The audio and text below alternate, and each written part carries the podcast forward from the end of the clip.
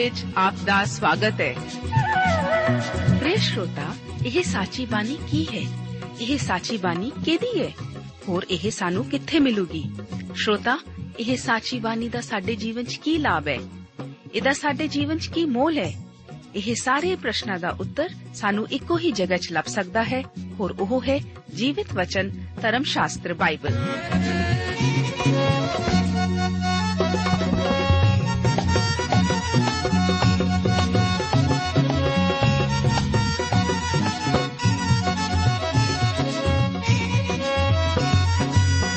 ਧਰਮ ਸ਼ਾਸਤਰ ਬਾਈਬਲ। ਉਹੀ ਜੀਵਿਤ ਵਚਨ ਦਾ ਅਸੀਂ ਇਸ ਕਾਰਜਕ੍ਰਮ ਵਿੱਚ ਅਧਿਐਨ ਕਰਾਂਗੇ।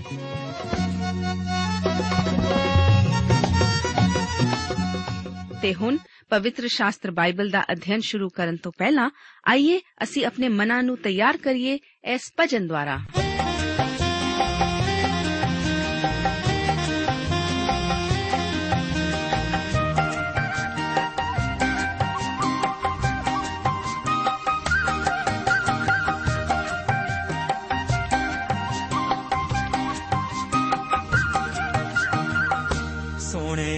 ਮਨਾ।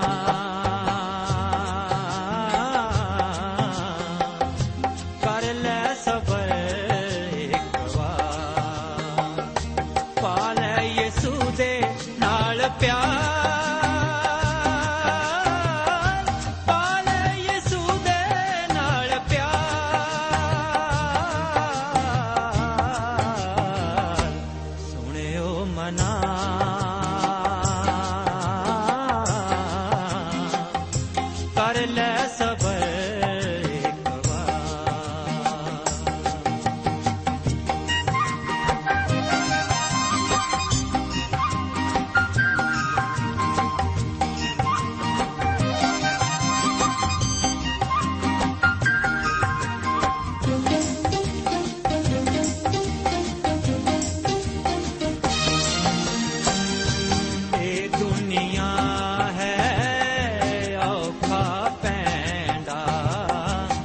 ਦੁਨੀਆ ਹੈ ਔਖਾ ਪੈਂਡਾ ਸਮਝ ਕੇ ਚੱਲੀ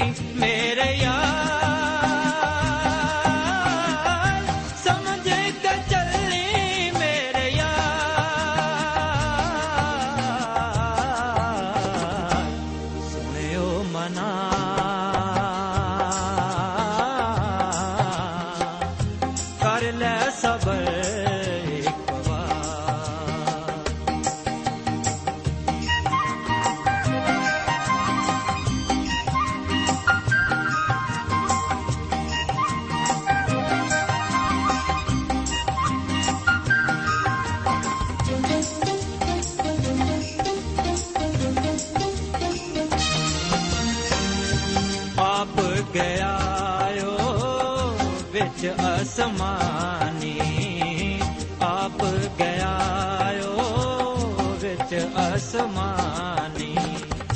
ਜਗਾ ਕਰਨ ਲਈ ਤੇ ਜਗਾ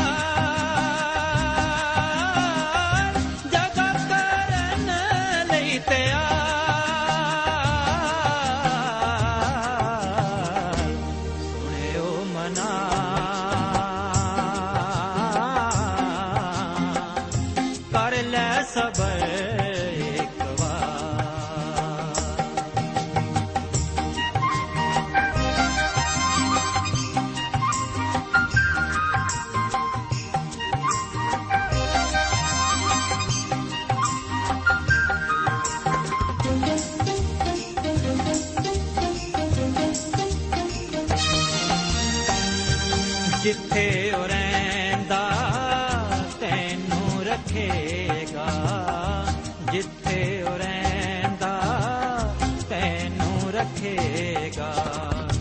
ਤੇਰਾ ਬਖਸ਼ਣਹਾਰ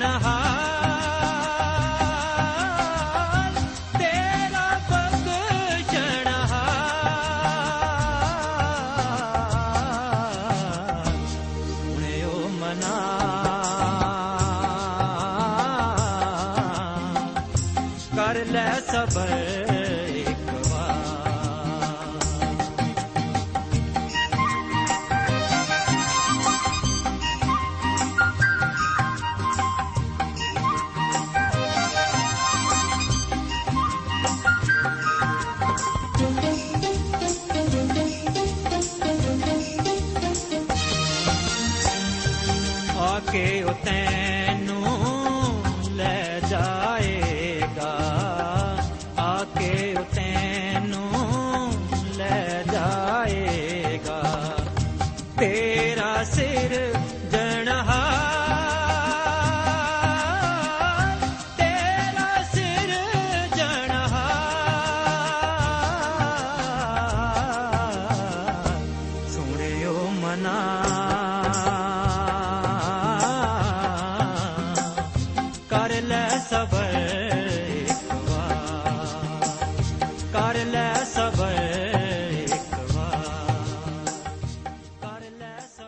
ਪਿਆਰੇ ਅਜ਼ੀਜ਼ੋ, ਇਸ ਬਾਈਬਲ ਅਧਿਨ ਪ੍ਰੋਗਰਾਮ ਵਿੱਚ ਪਹਿਲੀ ਰਾਜਿਆਂ ਦੀ ਪੋਥੀ ਦੇ 16 ਅਤੇ 17 ਅਧਿਆਇਆਂ ਦਾ ਅਧਿਨ ਕਰਨ ਲਈ ਮੈਂ ਆਪ ਦਾ ਸਵਾਗਤ ਕਰਦਾ ਹਾਂ। ਆਓ, ਅਸੀਂ ਸ਼ੁਰੂਆਤ ਕਰਦੇ ਹਾਂ 16 ਅਧਿਆਇ ਨਾਲ। ਇਸ ਅਧਿਆਇ ਦਾ ਮੁੱਖ ਵਿਸ਼ਾ ਬਿਆਸ਼ਾ ਦੀ ਮੌਤ ਅਤੇ ਏਲਾ ਅਤੇ ਜ਼ਿਮਰੀ ਦੇ ਰਾਜਾਂ ਨਾਲ ਸੰਬੰਧਿਤ ਹੈ। ਇਸ ਸਮੇਂ ਤੱਕ ਬਿਆਸ਼ਾ ਨੇ ਉੱਤਰੀ ਰਾਜ ਵਿਚਲੇ ਹਰੇਕ ਰਾਜੇ ਨਾਲੋਂ ਜ਼ਿਆਦਾ ਲੰਬਾ ਸਮਾਂ ਰਾਜ ਕੀਤਾ ਸੀ। ਉਸਨੇ 24 ਸਾਲ ਰਾਜ ਕੀਤਾ, ਪਰ ਬੁਰਾਈ ਕਰਨ ਕਰਕੇ ਉਸ ਦੇ ਵਿਰੁੱਧ ਯੇਹੂ ਦੁਆਰਾ ਪਰਮੇਸ਼ਵਰ ਨੇ ਵਾਕ ਭੇਜਿਆ ਸੀ। ਪਹਿਲੀ ਰਾਜਿਆਂ ਦੀ ਪੋਥੀ 16 ਅਧਿਆਏ ਉਸ ਦੀਆਂ 1 ਤੋਂ ਲੈ ਕੇ 8 ਆਇਤਾਂ ਦੇ ਵਚਨ ਇਸ ਪ੍ਰਕਾਰ ਹਨ। ਵਚਨ ਵਿੱਚ ਲਿਖਿਆ ਹੈ, ਫਿਰ ਯਹੋਵਾ ਦਾ ਵਚਨ ਹਨਾਨੀ ਦੇ ਪੁੱਤਰ ਯੇਹੂ ਕੋਲ ਬਿਆਸ਼ਾ ਦੇ ਵਿਰੁੱਧ ਆਇਆ। ਕਿ ਇਸ ਲਈ ਕਿ ਮੈਂ ਤੈਨੂੰ ਧੂੜ ਦੇ ਵਿੱਚੋਂ ਉਠਾਇਆ ਅਤੇ ਆਪਣੀ ਪਰਜਾ ਇਸਰਾਇਲ ਉੱਤੇ ਤੈਨੂੰ ਪ੍ਰਧਾਨ ਠਹਿਰਾਇਆ। ਪਰ ਤੂੰ ਯਾਰਾ ਬੁਆਮ ਦੇ ਰਾਹ ਵਿੱਚ ਤੁਰਿਆ ਅਤੇ ਮੇਰੀ ਪਰਜਾ ਇਸਰਾਇਲ ਤੋਂ ਪਾਪ ਕਰਵਾਇਆ। ਸੋ ਉਹ ਆਪਣੇ ਪਾਪਾਂ ਨਾਲ ਮੈਨੂੰ ਕ੍ਰੋਧਵਾਨ ਕਰਨ। ਤਾਂ ਵੇਖ, ਮੈਂ ਬਿਆਸ਼ਾ ਤੇ ਉਹਦੇ ਘਰਾਣੇ ਨੂੰ ਮਿਟਾ ਦਿਆਂਗਾ।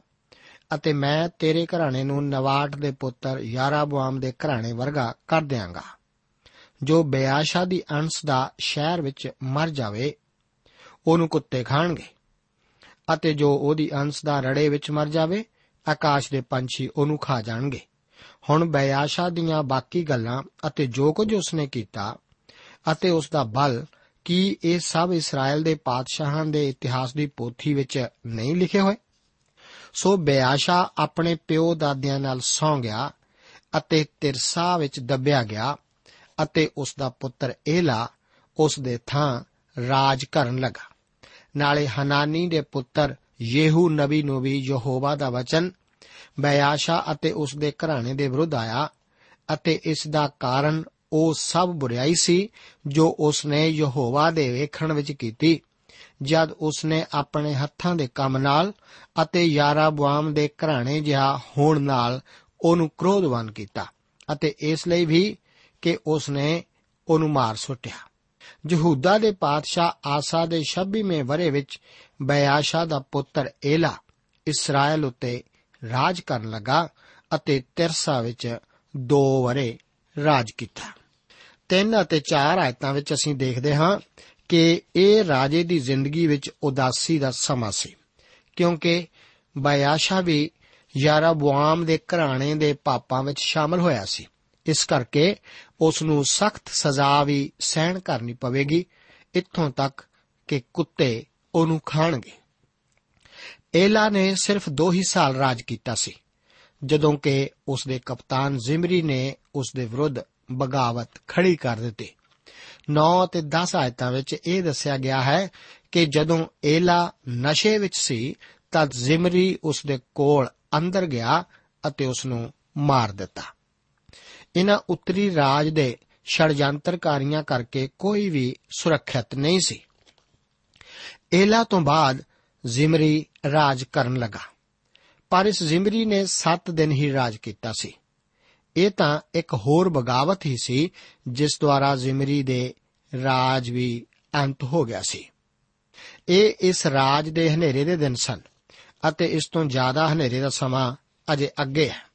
16 ਅਧਿਆਏ, ਉਸ ਦੀਆਂ 21 ਤੋਂ ਲੈ ਕੇ 25 ਆਇਤਾਂ ਵਿੱਚ ਤਿਬਨੀ ਅਤੇ ਅਮਰੀ ਆਪਸ ਵਿਰੋਧੀ ਇਸਰਾਇਲ ਦੇ ਰਾਜਿਆਂ ਦਾ ਜ਼ਿਕਰ ਇਸ ਤਰ੍ਹਾਂ ਸਾਨੂੰ ਦੱਸਿਆ ਗਿਆ ਹੈ। ਬਚਨ ਵਿੱਚ ਲਿਖਿਆ ਹੈ ਤਦ ਇਸਰਾਇਲ ਦੇ ਲੋਕ ਦੋ ਹਿੱਸਿਆਂ ਵਿੱਚ ਵੰਡੇ ਗਏ। ਅੱਧੇ ਲੋਕ ਗੀਨਥ ਦੇ ਪੁੱਤਰ ਤਿਵਨੀ ਦੇ ਮਗਰ ਸਨ ਕਿ ਉਹ ਉਹਨੂੰ ਪਾਤਸ਼ਾਹ ਬਣਾਉਣ ਅਤੇ ਅੱਧੇ ਆਮਰੀ ਦੇ ਮਗਰ ਸਨ। ਪਰ ਆਮਰੀ ਦੇ ਤਰਫਦਾਰ ਗੀਨਥ ਦੇ ਪੁੱਤਰ ਤਿਵਨੀ ਦੇ ਤਰਫਦਾਰਾਂ ਨਾਲੋਂ ਤਗੜੇ ਨਿਕਲੇ, ਸੋ ਤਿਵਨੀ ਮਰ ਗਿਆ ਅਤੇ ਆਮਰੀ ਰਾਜ ਕਰਨ ਲੱਗਾ। ਯਹੂਦਾ ਦੇ ਪਾਤਸ਼ਾਹ ਆਸਾ ਦੇ 31ਵੇਂ ਵਰੇ ਵਿੱਚ ਆਮਰੀ ਇਸਰਾਇਲ ਉੱਤੇ ਰਾਜ ਕਰਨ ਲੱਗਾ ਅਤੇ 12 ਵਰੇ ਰਾਜ ਕਰਦਾ ਰਿਹਾ, ਜਿਨ੍ਹਾਂ ਦੇ ਵਿੱਚੋਂ 6 ਵਰੇ ਤਿਰਸਾ ਵਿੱਚ ਰਾਜ ਕੀਤਾ। ਉਸ ਨੇ ਸਾਮਰੀਆ ਦੇ ਪਰਬਤ ਨੂੰ ਸ਼ਮਰ ਨਾਮੇ ਮਨੁੱਖ ਤੋਂ ਦੋ ਤੋੜੇ ਚਾਂਦੀ ਦੇ ਕੇ ਮੁੱਲ ਲਿਆ ਅਤੇ ਉਸ ਪਰਬਤ ਉੱਤੇ ਇੱਕ ਸ਼ਹਿਰ ਬਣਾਇਆ, ਜਿਹਦਾ ਨਾਮ ਸ਼ਮਰ ਦੇ ਨਾਮ ਉੱਤੇ ਹੈ, ਜੋ ਉਸ ਪਰਵਤ ਦਾ ਮਾਲਕ ਸੀ ਸਾਮਰੀਆ ਰੱਖਿਆ। ਪਰ ਆਮਰੀ ਨੇ ਯਹੋਵਾ ਦੇ ਵੇਖਣ ਵਿੱਚ ਬੁਰੀਾਈ ਕੀਤੀ, ਸਗੋਂ ਉਸ ਨੇ ਆਪਣੇ ਸਭ ਅਗਲਿਆਂ ਨਾਲੋਂ ਵੀ ਵੱਧ ਬੁਰੀਾਈ ਕੀਤੀ। ਜਦੋਂ ਓਮਰੀ ਰਾਜਾ ਬਣ ਗਿਆ, ਤਦ ਇੱਕ ਹੋਰ ਸਮੱਸਿਆ ਆ ਖੜੀ ਹੋਈ ਕਿ ਆਮਰੀ ਦਾ ਇੱਕ ਹੋਰ ਵਿਰੋਧੀ ਤਿਮਨੀ ਰਾਜਾ ਹੋਣ ਦਾ ਦਾਵਾ ਕਰਨ ਲੱਗਾ। ਪਰ ਆਮਰੀ ਨੇ ਤਿਮਨੀ ਨੂੰ ਮਾਰ ਕੇ 12 ਸਾਲ ਰਾਜ ਕੀਤਾ। ਉਹ ਇੱਕ ਭੈੜਾ ਰਾਜਾ ਸੀ। ਅਤੇ ਉਸ ਨੇ ਦੂਸਰੇ ਰਾਜਿਆਂ ਨਾਲੋਂ ਵੀ ਭੈੜੇ ਕੰਮ ਕੀਤੇ ਸਨ। 16 ਅਧਿਆਏ ਉਸ ਦੀਆਂ 28 ਤੋਂ ਲੈ ਕੇ 34 ਆਇਤਾਂ ਵਿੱਚ ਆਹਾਬ ਦੇ ਗੱਦੀ ਉੱਤੇ ਬੈਠਣ ਅਤੇ ਈਜ਼ਵਲ ਨਾਲ ਵਿਆਹ ਕਰਨ ਦਾ ਜ਼ਿਕਰ ਇਸ ਤਰ੍ਹਾਂ ਹੈ। ਬਚਨ ਵਿੱਚ ਲਿਖਿਆ ਹੈ, ਸੋ ਆਮਰੀ ਆਪਣੇ ਪਿਓ ਦਾਦਿਆਂ ਦੇ ਨਾਲ ਸੌਂ ਗਿਆ ਅਤੇ ਸਾਮਰੀਆ ਵਿੱਚ ਦੱਬਿਆ ਗਿਆ ਅਤੇ ਉਸ ਦਾ ਪੁੱਤਰ ਆਹਾਬ ਉਸ ਦੇ ਥਾਂ ਰਾਜ ਕਰਨ ਲੱਗਾ। ਯਹੂਦਾ ਦੇ ਪਾਤਸ਼ਾਹ ਆਸਾ ਦੇ 38ਵੇਂ ਵਰੇ ਵਿੱਚ ਆਮਰੀ ਦਾ ਪੁੱਤਰ ਆਹਾਬ ਇਸਰਾਇਲ ਉੱਤੇ ਰਾਜ ਕਰਨ ਲੱਗਾ ਅਤੇ ਆਮਰੀ ਦਾ ਪੁੱਤਰ ਆਹਾਬ ਇਸਰਾਇਲ ਉੱਤੇ ਸਾਮਰੀਆ ਵਿੱਚ 22 ਵਰੇ ਰਾਜ ਕਰਦਾ ਰਿਹਾ ਅਤੇ ਆਮਰੀ ਦੇ ਪੁੱਤਰ ਆਹਾਬ ਨੇ ਯਹੋਵਾ ਦੇ ਵੇਖਣ ਵਿੱਚ ਆਪਣੇ ਸਾਰੇ ਅਗਲਿਆਂ ਨਾਲੋਂ ਵਧੇਕ ਵਧੀ ਕੀਤੀ। ਤਾਂ ਐਉਂ ਹੋਇਆ ਕਿ ਨਬਾਟ ਦੇ ਪੁੱਤਰ ਯਾਰਾਬੁਆਮ ਦੇ ਪਾਪਾਂ ਵਿੱਚ ਚੱਲਣਾ ਹਲਕੀ ਜਿਹੀ ਗੱਲ ਜਾਣ ਕੇ ਉਹਨੇ ਸਿਦੋਨੀਆ ਦੇ ਰਾਜਾ ਅਥ ਬਿਆਲ ਦੀ ਧੀ ਇਜ਼ਬਲ ਨੂੰ ਵਿਆਹ ਲਿਆ ਅਤੇ ਜਾ ਕੇ ਬਿਆਲ ਦੀ ਪੂਜਾ ਕੀਤੀ ਅਤੇ ਉਸ ਦੇ ਅੱਗੇ ਮੱਥਾ ਟੇਕਿਆ। ਨਾਲੇ ਉਹਨੇ ਬਿਆਲ ਲਈ ਬਿਆਲ ਦੇ ਭਵਨ ਵਿੱਚ ਜੋ ਉਹਨੇ ਸਾਮਰੀਆ ਵਿੱਚ ਬਣਾਇਆ, ਇੱਕ ਜਗਵੇਦੀ ਬਣਾਈ ਅਤੇ ਆਹਾਬ ਨੇ ਇੱਕ ਟੁੰਡ ਬਣਾਇਆ ਸੋ ਆਹਾਬ ਨੇ ਯਹੋਵਾ ਇਸਰਾਇਲ ਦੇ ਪਰਮੇਸ਼ਵਰ ਨੂੰ ਉਹਨਾਂ ਸਭਨਾ ਇਸرائیਲੀ ਪਾਤਸ਼ਾਹਾਂ ਨਾਲੋਂ ਜੋ ਉਸ ਤੋਂ ਪਹਿਲੇ ਸਨ, ਵਧੇਰੇ ਕ੍ਰੋਧਵਾਨ ਕੀਤਾ। ਉਹਦੇ ਦਿਨਾਂ ਵਿੱਚ ਹੀਏਲ ਬੈਤੇਲੀ ਨੇ ਯਰੀਹੋ ਬਣਾਇਆ। ਉਸ ਨੇ ਆਪਣੇ ਪਲੌਠੇ ਪੁੱਤਰ ਅਬੀਰਾਮ ਉਤੇ ਉਹਦਾ ਨਿਉ ਧਰੀ ਅਤੇ ਆਪਣੇ ਨਿੱਕੇ ਪੁੱਤਰ ਸਗੂਬ ਨਾਲ ਉਹਦੇ ਫਾਟਕ ਖੜੇ ਕੀਤੇ। ਇਹ ਉਸ ਵਚਨ ਅਨੁਸਾਰ ਹੋਇਆ ਜੋ ਯਹੋਵਾ ਨੇ ਨੂਨ ਦੇ ਪੁੱਤਰ ਯਹੋਸ਼ੂਆ ਦੇ ਰਾਹੀਂ ਆਖਿਆ ਸੀ। ਆਮਰੀ ਤੋਂ ਬਾਅਦ ਉਸ ਦਾ ਪੁੱਤਰ ਆਹਾਬ ਉਸ ਦੀ ਥਾਂ ਰਾਜਾ ਬਣਿਆ। ਆਮਰੀ ਹੁਣ ਤੱਕ ਸਭ ਤੋਂ ਭ੍ਰਿਸ਼ਟ ਸ਼ਾਸਕ ਹੈ ਸੀ, ਪਰ ਉਸ ਦਾ ਪੁੱਤਰ ਆਹਾਬ ਉਸ ਤੋਂ ਵੀ ਹੋਰ ਅੱਗੇ ਨਿਕਲ ਗਿਆ ਸੀ। ਆਹਾਬ ਦੀ ਪਤਨੀ ਨੇ ਉਸ ਦੇ ਭੈੜੇ ਰਾਹਾਂ ਉੱਤੇ ਚੱਲਣ ਲਈ ਉਸ ਨੂੰ ਉਸਕਾਇਆ ਸੀ, ਜਿਸ ਬਾਰੇ ਆਹਾਬ ਨੇ ਸੋਚਿਆ ਵੀ ਨਹੀਂ ਸੀ। ਇਜ਼ਬਲ ਨੇ ਉਹੀ ਕੀਤਾ। ਉਹ ਬਹੁਤ ਹੀ ਗਿਰੀ ਹੋਈ ਔਰਤ ਸੀ। ਇਹਨਾਂ ਦੋਹਾਂ ਦਾ ਜੋੜ ਸਭ ਤੋਂ ਭੈੜਾ ਜੋੜ ਸੀ। ਇਤਿਹਾਸ ਦੇ ਭੈੜੇ ਜੋੜਿਆਂ ਦੀ ਸੂਚੀ ਵਿੱਚ ਕੋਈ ਆਹਾਬ ਅਤੇ ਇਜ਼ਬਲ ਤੋਂ ਵੱਧ ਕੇ ਨਹੀਂ ਸੀ। ਇਜ਼ਬਲ ਇੱਕ ਰਾਜੇ ਦੀ ਧੀ ਸੀ, ਜੋ ਕਿ ਬਾਲ ਦੇਵਤੇ ਦਾ ਜਾਜਕ ਸੀ, ਜਿਸ ਨੇ ਆਪਣੇ ਭਰਾ ਦਾ ਕਤਲ ਕੀਤਾ ਸੀ।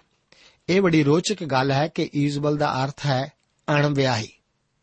ਦੂਸਰੇ ਸ਼ਬਦਾਂ ਵਿੱਚ ਇਜ਼ਬਲ ਅਤੇ ਆਹਾਬ ਆਪਸੀ ਵਿੱਚ ਆਪਸ ਤੌਰ ਤੇ ਸੱਚਾ ਵਿਆਹ ਨਾ ਹੋ ਕੇ ਇਹ ਤਾਂ ਇੱਕ ਆਪਸੀ ਸਹਿਮਤੀ ਵਿੱਚ ਹੀ ਜੁੜੇ ਹੋਏ ਸਨ। ਇਹ ਕਿਸੇ ਆਪਸੀ ਪਿਆਰ ਦੇ ਰਿਸ਼ਤੇ ਤੋਂ ਦੂਰ ਹੀ ਸੀ। ਉਹ ਇੱਕ ਤੀਬਰ ਇੱਛਾ ਵਾਲੀ ਅਤੇ ਪ੍ਰਸਿੱਧ ਸ਼ਖਸੀਅਤ ਵਾਲੀ ਔਰਤ ਸੀ, ਪਰ ਉਸ ਵਿੱਚ ਨੈਤਿਕ ਭਾਵਨਾ ਵਾਲੀ ਕੋਈ ਵੀ ਗੱਲ ਨਹੀਂ ਸੀ। ਇਹ ਇਤਿਹਾਸ ਵਿੱਚ ਸਭ ਤੋਂ ਵੱਧ ਭ੍ਰਿਸ਼ਟ ਸੀ। ਪ੍ਰਭੂ ਯੀਸੂ ਜੀ ਪ੍ਰਕਾਸ਼ ਦੀ ਪੋਥੀ ਦੇ 2 ਅਧਿਆਇ ਦੀ 20 ਆਇਤ ਵਿੱਚ ਥੁਆਤਿਰਾ ਦੀ ਕਲੀਸਿਆ ਨੂੰ ਸੰਦੇਸ਼ ਦਿੰਦੇ ਹਨ, ਪਰ ਤਾਂ ਵੀ ਤੇਰੇ ਉੱਤੇ ਮੈਨੂੰ ਇਹ ਗਿਲਾ ਹੈ ਭਈ ਤੂੰ ਉਸ ਤੀਵੀਂ ਇਜ਼ਬਲ ਨੂੰ, ਜਿਹੜੀ ਆਪਣੇ ਆਪ ਨੂੰ ਨਵੀਆ ਕਰਕੇ ਸਾਦੀ ਹੈ, ਝੱਲੀ ਜਾਂਦਾ ਹੈ ਅਤੇ ਉਹ ਮੇਰੇ ਦਾਸਾਂ ਨੂੰ ਸਿਖਾਉਂਦੀ ਹੈ ਅਤੇ ਪਰਮਾਉਂਦੀ ਹੈ ਭਈ ਉਹ ਹਰਾਮਕਾਰੀ ਕਰਨ ਅਤੇ ਮੂਰਤੀਆਂ ਦੇ ਚੜਾਵੇ ਖਾਣ। ਇਹ ਇਜ਼ਬਲ ਦੀ ਹੀ ਇੱਕ ਤਸਵੀਰ ਸੀ। ਇਸ ਸਮੇਂ ਦੇ ਦੌਰਾਨ ਕੁਝ ਹੋਰ ਵੀ ਵਾਪਰਿਆ ਸੀ, ਜਿਸ ਤੋਂ ਇਹ ਪਤਾ ਲੱਗਦਾ ਹੈ ਕਿ ਇਹ ਦਿਨ ਕਿੰਨੇ ਭ੍ਰਿਸ਼ਟ ਹੈ ਸਨ। ਯਰੀਹੋ ਨਗਰ ਨੂੰ ਤਬਾਹ ਕਰਨ ਦੇ ਵਕਤ ਯਹੋਸ਼ੂਆ ਨੇ ਆਖਿਆ ਸੀ ਕਿ ਜੋ ਮਨੁੱਖ ਉੱਠ ਕੇ ਇਸ ਸ਼ਹਿਰ ਯਰੀਹੋ ਨੂੰ ਬਣਾਵੇ, ਉਹ ਯਹੋਵਾ ਦੇ ਅੱਗੇ ਸਰਾਪੀ ਹੋਵੇ। ਇਹ ਸ਼ਹਿਰ ਆਹਾਬ ਅਤੇ ਇਜ਼ਬਲ ਦੇ ਸਮੇਂ ਤੱਕ ਨਹੀਂ ਸੀ ਬਣਾਇਆ ਗਿਆ ਅਤੇ ਜੋ ਸਰਾਪ ਦਾ ਹੁਕਮ ਜੋ ਹੋਸ਼ੂਆ ਨੇ ਦਿੱਤਾ ਸੀ, ਉਹ ਹੁਣ ਇਸ ਸ਼ਹਿਰ ਦੇ ਬਣਾਉਣ ਵਾਲੇ ਹੀਲ ਨਾਮ ਮਨੁੱਖ ਉੱਤੇ ਆ ਪਿਆ ਸੀ। ਆਓ, ਅਸੀਂ ਹੁਣ 17 ਅਧਿਆਏ ਵਿੱਚ ਦਾਖਲ ਹੁੰਦੇ ਹਾਂ। ਇਸ ਅਧਿਆਏ ਦਾ ਮੁੱਖ ਵਿਸ਼ਾ ਏਲੀਆ ਦੁਆਰਾ 3 ਸਾਲਾਂ ਦੇ ਸੋਕੇ ਦਾ ਐਲਾਨ ਕਰਨਾ ਹੈ। ਆਹਾਬ ਅਤੇ ਇਜ਼ਬਲ ਦੇ ਰਾਜ ਦੇ ਦੌਰਾਨ ਕਿਸੇ ਨੇ ਹੌਸਲਾ ਰੱਖਣ ਵਾਲੇ ਵਿਅਕਤੀ ਦੀ ਜ਼ਰੂਰਤ ਸੀ, ਜੋ ਉਹਨਾਂ ਦੇ ਵਿਰੁੱਧ ਖੜਾ ਹੋ ਸਕੇ। ਪਰਮੇਸ਼ਰ ਵੱਲੋਂ ਇਹੋ ਜਿਹਾ ਮਨੁੱਖ ਪਹਿਲਾਂ ਹੀ ਤਿਆਰ ਕੀਤਾ ਗਿਆ ਸੀ।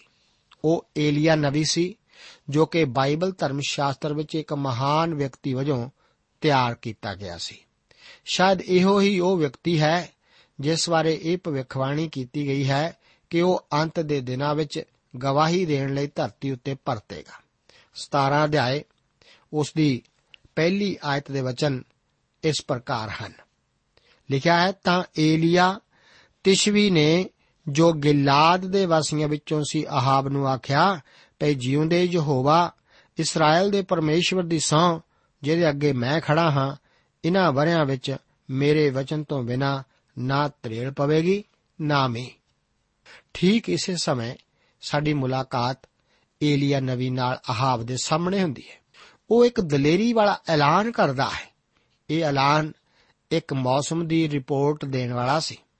ਉਸਨੇ ਕਿਹਾ ਕਿ ਇਨ੍ਹਾਂ ਵਰਿਆਂ ਵਿੱਚ ਮੇਰੇ ਵਚਨ ਤੋਂ ਬਿਨਾ ਨਾ ਤਰੇੜ ਪਵੇਗੀ, ਨਾ ਮੀ ਮੇਰੇ ਵਿਚਾਰ ਅਨੁਸਾਰ ਆਹਾਬ ਅਤੇ ਇਜ਼ਬਲ ਇਹ ਸੁਣ ਕੇ ਜ਼ਰੂਰ ਦੰਗ ਰਹਿ ਗਏ ਹੋਣਗੇ, ਕਿਉਂਕਿ ਉਹਨਾਂ ਨੂੰ ਤਾਂ ਕਦੇ ਇਸ ਦਾ ਸੁਪਨਾ ਵੀ ਨਹੀਂ ਸੀ ਆਇਆ ਹੋਵੇਗਾ ਕਿ ਕੋਈ ਉਹਨਾਂ ਦੇ ਸਾਹਮਣੇ ਇੰਨੀ ਦਲੇਰੀ ਨਾਲ ਬੋਲ ਵੀ ਸਕਦਾ ਸੀ।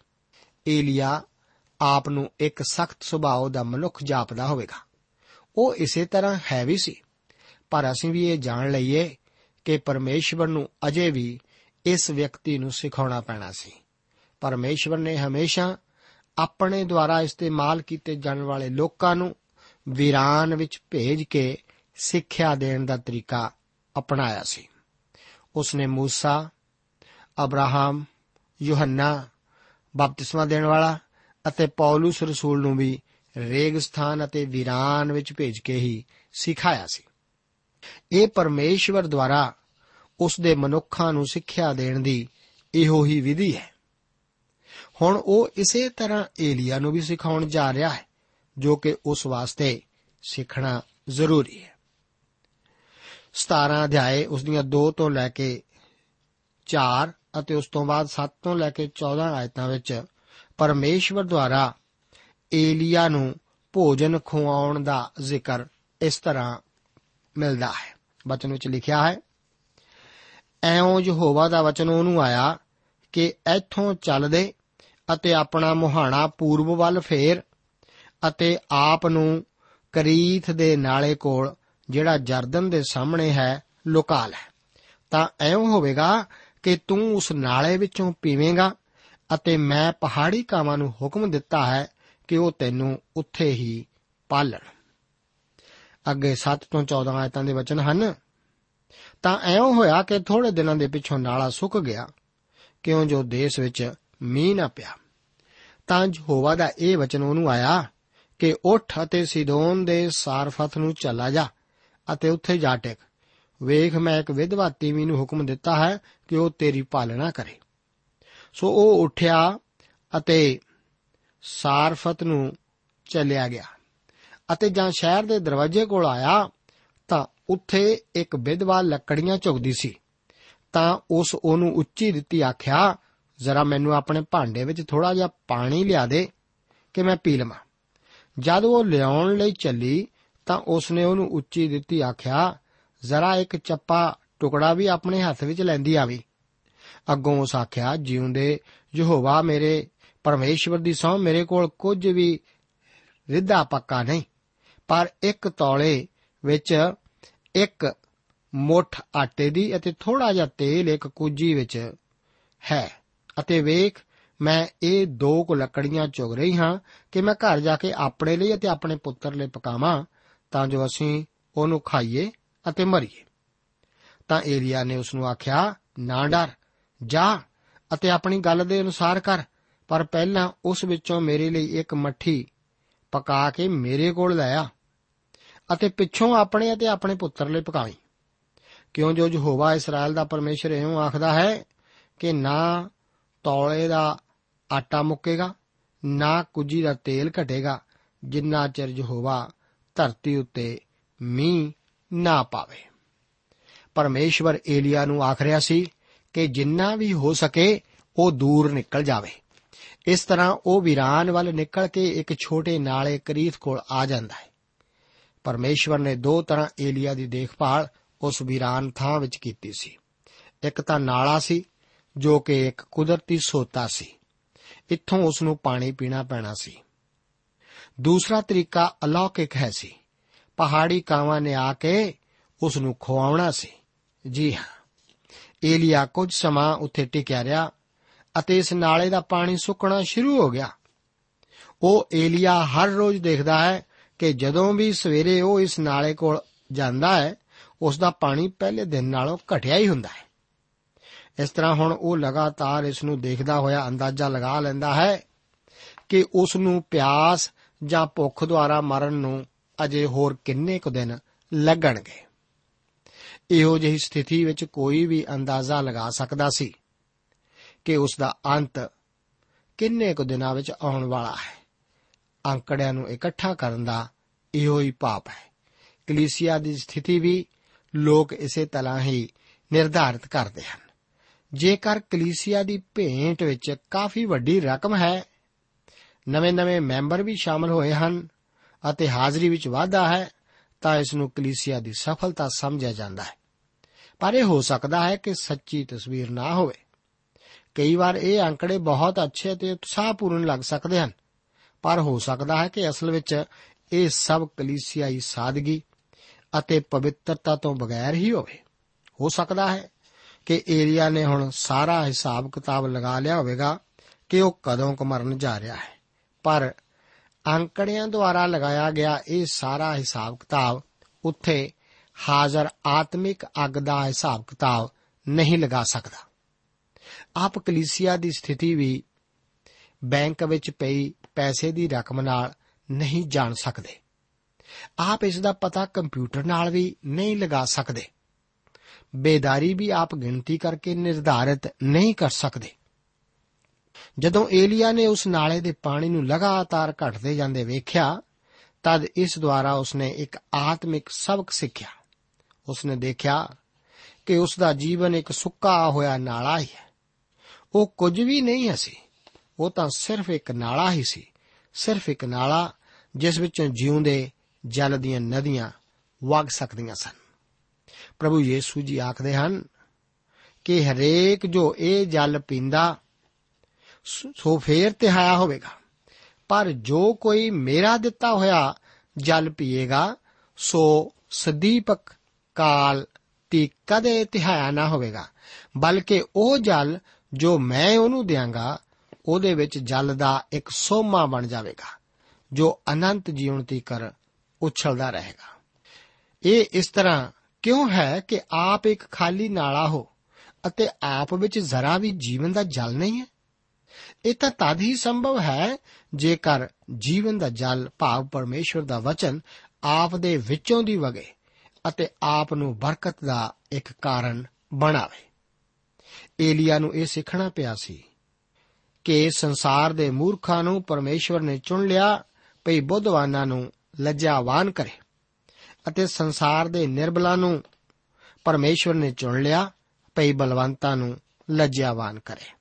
ਜਿਵੇਂ ਕਿ ਅਸੀਂ ਪਹਿਲੀ ਕੋਰਿੰਥੀਆਂ ਦੀ ਪੱਤਰੀ, ਇੱਕ ਅਧਿਆਇ ਉਸ ਦੀ 27 ਆਇਤ ਵਿੱਚ ਇਹ ਵਚਨ ਪੜ੍ਹਦੇ ਹਾਂ। ਪਰਮੇਸ਼ਵਰ ਹੁਣ ਏਲੀਆ ਨੂੰ ਦੱਸ ਰਿਹਾ ਹੈ ਕਿ ਤੂੰ ਕੋਈ ਤਾਕਤਵਰ, ਸਖਤ ਮਨੁੱਖ ਨਹੀਂ ਹੈ। ਤੂੰ ਤਾਂ ਇੱਕ ਸੁੱਕਿਆ ਹੋਇਆ ਨਾਲਾ ਹੈ। ਜਦੋਂ ਤੱਕ ਜੀਵਨ ਦਾ ਜਲ ਤੇਰੇ ਵਿੱਚ ਹੀ ਨਹੀਂ ਵਹਿੰਦਾ, ਤੇਰੇ ਵਿੱਚ ਕੋਈ ਸਮਰੱਥਾ ਨਹੀਂ ਹੋਵੇਗੀ। ਮੇਰੇ ਦੋਸਤ, ਇਹ ਤਾਂ ਸੱਚ ਹੀ ਹੈ ਕਿ ਇਹ ਤਾਂ ਸਿਰਫ ਪਰਮੇਸ਼ਵਰ ਹੀ ਕਰ ਸਕਦਾ ਹੈ। ਕਿਉਂਕਿ ਇਹ ਸੱਚ ਹੈ ਕਿ ਆਪ ਕੁਝ ਵੀ ਨਹੀਂ ਹੋ। ਜਿੰਨਾ ਚਿਰ ਪਰਮੇਸ਼ਰ ਦਾ ਵਚਨ ਸਾਡੇ ਵਿੱਚੋਂ ਦੀ ਨਹੀਂ ਵਗਦਾ, ਆਪ ਅਤੇ ਮੈਂ ਸਿਰਫ ਸੁੱਕੇ ਹੋਏ ਨਾਲੇ ਹੀ ਹਾਂ। ਇਸ ਵਿਧਵਾ ਦਾ ਪੁੱਤਰ ਅਸੀਂ ਦੇਖਦੇ ਹਾਂ ਬਾਅਦ ਵਿੱਚ 17 ਤੋਂ ਲੈ ਕੇ 22 ਆਇਤਾਂ ਦੇ ਵਚਨਾਂ ਵਿੱਚ ਕਿ ਉਹ ਮਰ ਗਿਆ ਸੀ। ਹੁਣ ਏਲੀਆ ਨੇ ਕੀ ਕੀਤਾ ਸੀ? ਏਲੀਆ ਨੇ ਲੜਕੇ ਦੇ ਸਰੀਰ ਨੂੰ ਤਿੰਨ ਵਾਰ ਛੂਇਆ ਇਹ ਕਿਆਮਤ ਦਾ ਮਹਾਨ ਸਿਧਾਂਤ ਹੈ। ਅੱਜ ਮਸੀਹਤ ਨੂੰ ਮਸੀਹ ਨਾਲ ਜੁੜਨ ਦੀ ਜ਼ਰੂਰਤ ਹੈ। ਜਦੋਂ ਇਹ ਇਸ ਤਰ੍ਹਾਂ ਨਹੀਂ ਹੈ, ਤਾਂ ਇਹ ਮੁਰਦਾ ਹੀ ਹੈ। ਸਾਨੂੰ ਧਰਮ ਸ਼ਾਸਤਰ ਦੇ ਇਸ ਮਹਾਨ ਸਿਧਾਂਤ ਨੂੰ ਜਾਣਨ ਦੀ ਜ਼ਰੂਰਤ ਹੈ ਕਿ ਮੁੰਡੇ ਦੇ ਪ੍ਰਾਣ ਫੇਰ ਉਹਦੇ ਵਿੱਚ ਆ ਗਏ ਅਤੇ ਉਹ ਜੀ ਉੱਠਿਆ। ਆਪ ਅਤੇ ਮੈਂ ਮੁਰਦਾ ਦੇਹਾ ਹਾਂ। ਅਸੀਂ ਪਾਪਾਂ ਤੇ ਅਪਰਾਧਾਂ ਵਿੱਚ ਮੁਰਦਾ ਗਵਾਚੇ ਹੋਏ ਪਾਪੀ ਹੀ ਹਾਂ। ਜੇਕਰ ਅਸੀਂ ਉਸ ਵਿੱਚ ਵਿਸ਼ਵਾਸ ਕਰ ਲਿਆ ਹੈ ਤਦ ਹੀ ਅਸੀਂ ਕਹਿ ਸਕਦੇ ਹਾਂ ਕਿ ਅਸੀਂ 19 ਸਾਲ ਪਹਿਲਾਂ ਉਸ ਦੇ ਨਾਲ ਸਲੀਬ ਦਿੱਤੇ ਗਏ। ਉਹ ਮਰ ਗਿਆ ਅਤੇ ਅਸੀਂ ਵੀ ਮਰ ਗਏ ਸੀ। ਉਹ ਜੀ ਉੱਠਿਆ ਅਤੇ ਅਸੀਂ ਵੀ ਉਸ ਦੇ ਨਾਲ ਜੀ ਉੱਠੇ ਸੀ। ਅਸੀਂ ਅੱਜ ਜਿੰਦਾ ਮਸੀਹ ਦੇ ਨਾਲ ਜੀ ਉੱਠੇ ਸੀ। ਅਸੀਂ ਅੱਜ ਜਿੰਦਾ ਮਸੀਹ ਨਾਲ ਜੁੜੇ ਹੋਏ ਹਾਂ। ਜੇਕਰ ਅਸੀਂ ਉਸ ਨਾਲ ਨਹੀਂ ਜੋੜੇ ਜਾਂਦੇ, ਤਦ ਅਸੀਂ ਕੁਝ ਵੀ ਨਹੀਂ ਹਾਂ। ਪੌਲਸ ਰਸੂਲ ਇਸ ਦਾ ਜ਼ਿਕਰ ਗਲਾਤੀਆਂ ਦੀ ਪੱਤਰੀ 2 ਅਧਿਆਇ ਦੀ 20 ਆਇਤ ਵਿੱਚ ਇਸ ਤਰ੍ਹਾਂ ਕਰਦਾ ਹੈ ਕਿ ਮੈਂ ਮਸੀਹ ਦੇ ਨਾਲ ਸਲੀਬ ਦਿੱਤਾ ਗਿਆ ਹਾਂ, ਪਰ ਹੁਣ ਤੋਂ ਮੈਂ ਤਾਂ ਨਹੀਂ ਜਿਉਂਦਾ, ਸਗੋਂ ਮਸੀਹ ਮੇਰੇ ਵਿੱਚ ਜਿਉਂਦਾ ਹੈ। ਅਤੇ ਹੁਣ ਜਿਹੜਾ ਜੀਵਨ ਸਰੀਰ ਵਿੱਚ ਭੋਗਦਾ ਹਾਂ, ਸੋ ਪਰਮੇਸ਼ਰ ਦੇ ਪੁੱਤਰ ਉੱਤੇ ਨਿਚਾ ਨਾਲ ਭੋਗਦਾ ਹਾਂ। ਜਿਨੇ ਮੇਰੇ ਨਾਲ ਪ੍ਰੇਮ ਕੀਤਾ ਤੇ ਆਪਣੇ ਆਪ ਨੂੰ ਮੇਰੇ ਲਈ ਦੇ ਦਿੱਤਾ। ਏਲੀਆ ਨੇ ਇਹ ਸਬਕ ਸਿੱਖਿਆ ਸੀ ਕਿ ਉਹ ਇੱਕ ਸੁੱਕਾ ਨਾਲਾ, ਇੱਕ ਖਾਲੀ ਭਾਂਡਾ ਅਤੇ ਇੱਕ ਮੁਰਦਾ ਲਾਸ਼ ਹੈ। ਮੇਰੇ ਦੋਸਤ, ਪ੍ਰਭੂ ਆਪ ਨੂੰ ਅੱਜ ਦੇ ਇਹਨਾਂ ਵਚਨਾਂ ਨਾਲ ਅਸੀਸ ਦੇਵੇ। ਜੈ ਮਸੀਹ। ਦੋਸਤੋ, ਸਾਨੂੰ ਉਮੀਦ ਹੈ ਕਿ ਇਹ ਕਾਰਜਕ੍ਰਮ ਤੁਹਾਨੂੰ ਪਸੰਦ ਆਇਆ ਹੋਵੇਗਾ। ਤੇ ਇਹ ਕਾਰਜਕ੍ਰਮ ਸੁਣ ਕੇ ਤੁਹਾਨੂੰ ਬਰਕਤਾਂ ਮਿਲੀਆਂ ਹੋਣਗੀਆਂ। ਜੇ ਤੁਸੀਂ ਇਹ ਕਾਰਜਕ੍ਰਮ ਦੇ ਬਾਰੇ ਕੁਝ ਪੁੱਛਣਾ ਚਾਹੁੰਦੇ ਹੋ, ਤੇ ਸਾਨੂੰ ਇਸ ਪਤੇ ਤੇ ਲਿਖੋ। Program Sachi Bani, post box number 1715 sector 36 Chandigarh 160036 ਪਤਾ ਇੱਕ ਵਾਰ ਫੇਰ ਸੁਣ ਲਓ। Program Sachi Bani post box number 1715 sector 36 Chandigarh 160036 ਸਾਡਾ ਈਮੇਲ ਪਤਾ ਹੈ punjabi ttb at twr.in ਪਤਾ ਇੱਕ ਵਾਰ ਫੇਰ ਸੁਣ ਲਓ punjabi ttb at twr.in ਹੁਣ ਸਾਡੇ ਪ੍ਰੋਗਰਾਮ ਦਾ ਸਮੇਂ ਸਮਾਪਤ ਹੁੰਦਾ ਹੈ ਉਮੀਦ ਹੈ ਅਗਲੇ ਪ੍ਰੋਗਰਾਮ ਵਿੱਚ ਤੁਹਾਡੇ ਨਾਲ ਫੇਰ ਪੇਂਟ ਹੋਏਗੀ। ਰੱਬ ਤੁਹਾਨੂੰ ਬਰਕਤ ਦੇ।